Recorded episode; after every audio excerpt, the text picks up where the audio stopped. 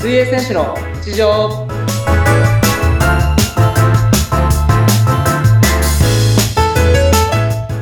皆さん、お疲れ様です。水泳選手の内藤亮太です。本日もよろしくお願いします。はい、本日もよろしくお願いします。インタビュアーの和子です。おは願いい、します。お願いします。内藤さん、今日はどんなお話をしていきましょうか。はい。えっと、以前の、その、ポッドキャストの配信の方で、あの、はい、リレー合宿についての、まあ頑張ってき合宿頑張ってきますっていう配信をしたと思うんですけれど、まはい、あ今回はその合宿が終わったということで、うまあ、その経験できたことだったりとか、んうん、うんうんうん、やっぱやっぱあの参加の者の中にはオリンピック選手だったりオリンピックでメダル取ってる選手うんうん、あのあどういうあの刺激を受けたのか、そのことについて、えーお話をしていきたいなというふうに思います。ーはい、わかりました。ありがとうございます。そうですよね、前々回かな、前の時に。そういった選ばれし メンバーが集結して、ねですね。はい。はい合宿に参加できるって伺っていたのに、どう、どうだったかなっていうふうに気づ気になってました。いやーもう本当に、やっぱ僕は普段その、スイミングスクールで練習してるんですけど、はいまあ、こういったやっぱり僕よりもレベルの高い選手だったりとか、いや僕よりも速い選手と接すると、やっぱり、ああ、速いには理由があるんだなっていうふうに思いましたね。はい。いや、でもなんはかい日頃、普段、いつものね、あの、チームのメンバーと練習してるので、あら、新しい、こう、ね、上を目指してるメンバー、しかも、選ばれた人たちの、こう、間近で見れて一緒に練習できるってすっごいいい機会ですよね。そうですね。今僕のその所属してるスイミングスクールって、僕背泳ぎ専門でやってるんですけど、はい。背泳ぎの選手他にいないんですね。ああ、そうなんですね。でも今回のこはいのリレー合宿は、そのはい背泳ぎの参加人数が一番多くて、ええー。やっぱさベストタイムもみんな僅差なんで、はいはいはいはい。で、練習もやっぱタイムも僅差ですし、あーその一回一回の練習で、うわ、負けたくないなって思いますし、うんうんすごい緊張感持って、あいいー。練、その練習ができたんで、なるほど。なんか精神的にもすごい刺激になりますね。同じ種目だし、ライそうバでルす心ね。なんか、やっぱり同じ種目でレースでも隣で泳いだことある人もいますし、ええー。一緒に表彰台登ったことある選手もいますし、はいはいはいはい。でもやっぱ負けたくないと、気持ちがすごい出てくるんですよね。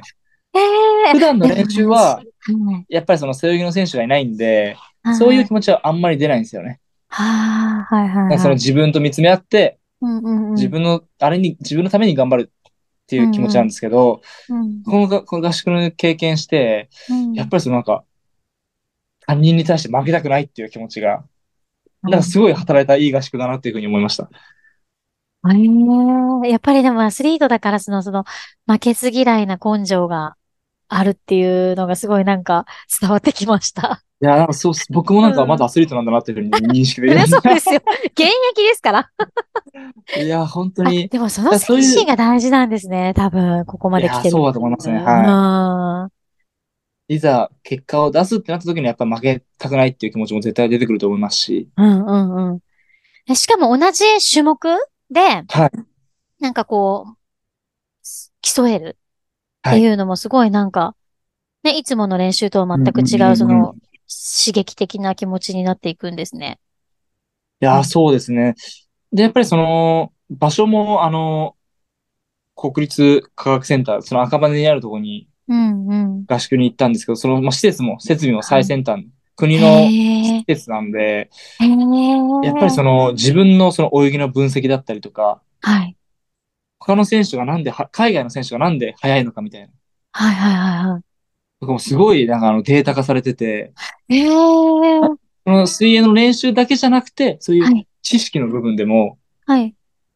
すごい、あの、ぼ、僕自身、あの、レベルが上がったなっていうふうに思いますし、ああ、それはその施設で、なんか確認できるんですか数字として見れたりとか。そうですね、自分の泳ぎとかも、あの、取って、へえ。その、どこで進んでるのかとか、どこでスピードが落ちてるのかとか、あ、振り返れるんですね。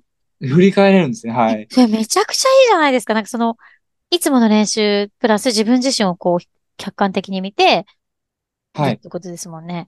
へえ、そうプでロすねとしてね、大事なことですもんね、そういうところが。まであ、数値とか。普段、はい。普段のその、練習の中で、なんかと、はい動画のと、動画を撮ってもらえてるんですけど、はい。また別の視点から自分の泳ぎを見ると、あ、俺の泳ぎこうなってるんだっていうふうにうんうんうん。思いますし、あ、へえこんな、あ、ここ抵抗になってるなっていうのも結構わかりますし、へえ。あ、でもそのなので最やっぱり先端の施設はで、そういう、そういうのもできるようになってるんですね、スイミングの。そういう。いや、そうですね、うんはい。うん、見れるんだ。あの、映像で。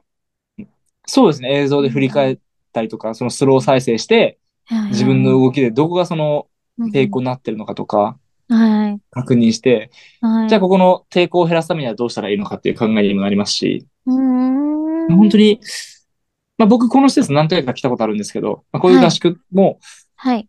まあ、本当に数は少ないですけど、数はい回参加してしまったことあるんですけど、はい。やっぱり本当に水泳に集中できるんですよね。あー、すなんかごそいのですね家家にいると、 はいやっ。ぱりいろんな誘惑があったりと か、そうですね。ちょっとなんか甘い自分の気持ちが出ちゃうんですけど、ここはもう本当に水泳に集中できる環境というか、へえ。もう自分の泳ぎとか他人の泳ぎ、どうしたら自分が速くなるのか、どういう行動をしたらいいのかっていうのが、より一層それに対して集中できるんで、ああ。いや、すごい参加してよかったですね、やっぱり。いやー、よかったですね。とさん、すごい楽しみにしてらっしゃいましたけど、本当に参加して自分自身見つめられたっていうのは、すごい大うき、ん次の大きな、あれになりますね。糧になりますよね。いいや、そうですね。まさか、こんなに自分の、うん。なんかその、知識だったり、泳ぎをうんあのレベルアップできるとは思ってなかったんで。ねえ。他のはい方たちとどうですか会話したりとか、同じ仲間はいはい。あの、背泳ぎの選手たちとの意見交換というか、そういっあーたあります情報交換。うんうんうん。はいうん。はい。どうでもうやしっぱたその、大、えっと、その、日本の背泳ぎの第一人者の入江さんも今回、あの、参加していただいたんですけれど、うんまあ、やっぱその、泳ぎ方だったりとか、練習の取り組み方だったり、うんうんうん。あとはその、それ以外の選手でみんな、うん今こういうこと意識してるんですけど、みたいな感じで意見交換、自分の泳ぎを相手に聞いたりとか、はいはいはい。その相手の泳ぎを、えー自分の中に取り入れたりとかな、いろいろそういう活発な、年齢幅もすごい高校生から社会人まで広かったので、ええ、そっかそっなんか。かそのこの合宿のテーマとかもやっぱりそのコミュニケーションとかを取って、ええうんなんかその自分の泳ぎだったりとか、いろんなことを、えーうん聞い聞いてみたりとかしてみようっていうのも一つのテーマだったんで、なるほど。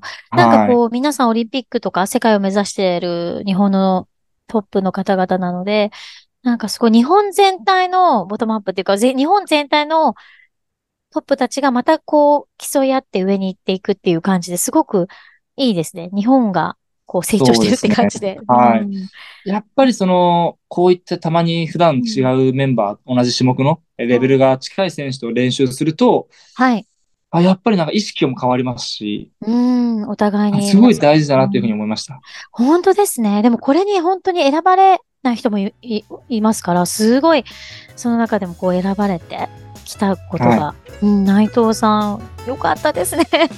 いや、本当にいい経験ができたので、もう次は、ちゃんとした日本代表として、こういう合宿に参加できるように、はい、また頑張っていきたいというふうに思ってます。ね、本当に応援してます。いや、でいやありが、ともうございます。ね、機会が本当に次につながる原点になるといいかと思いますので、お話はいありがとうございました。ははい、ありがとうございました。い、ありがとうございます。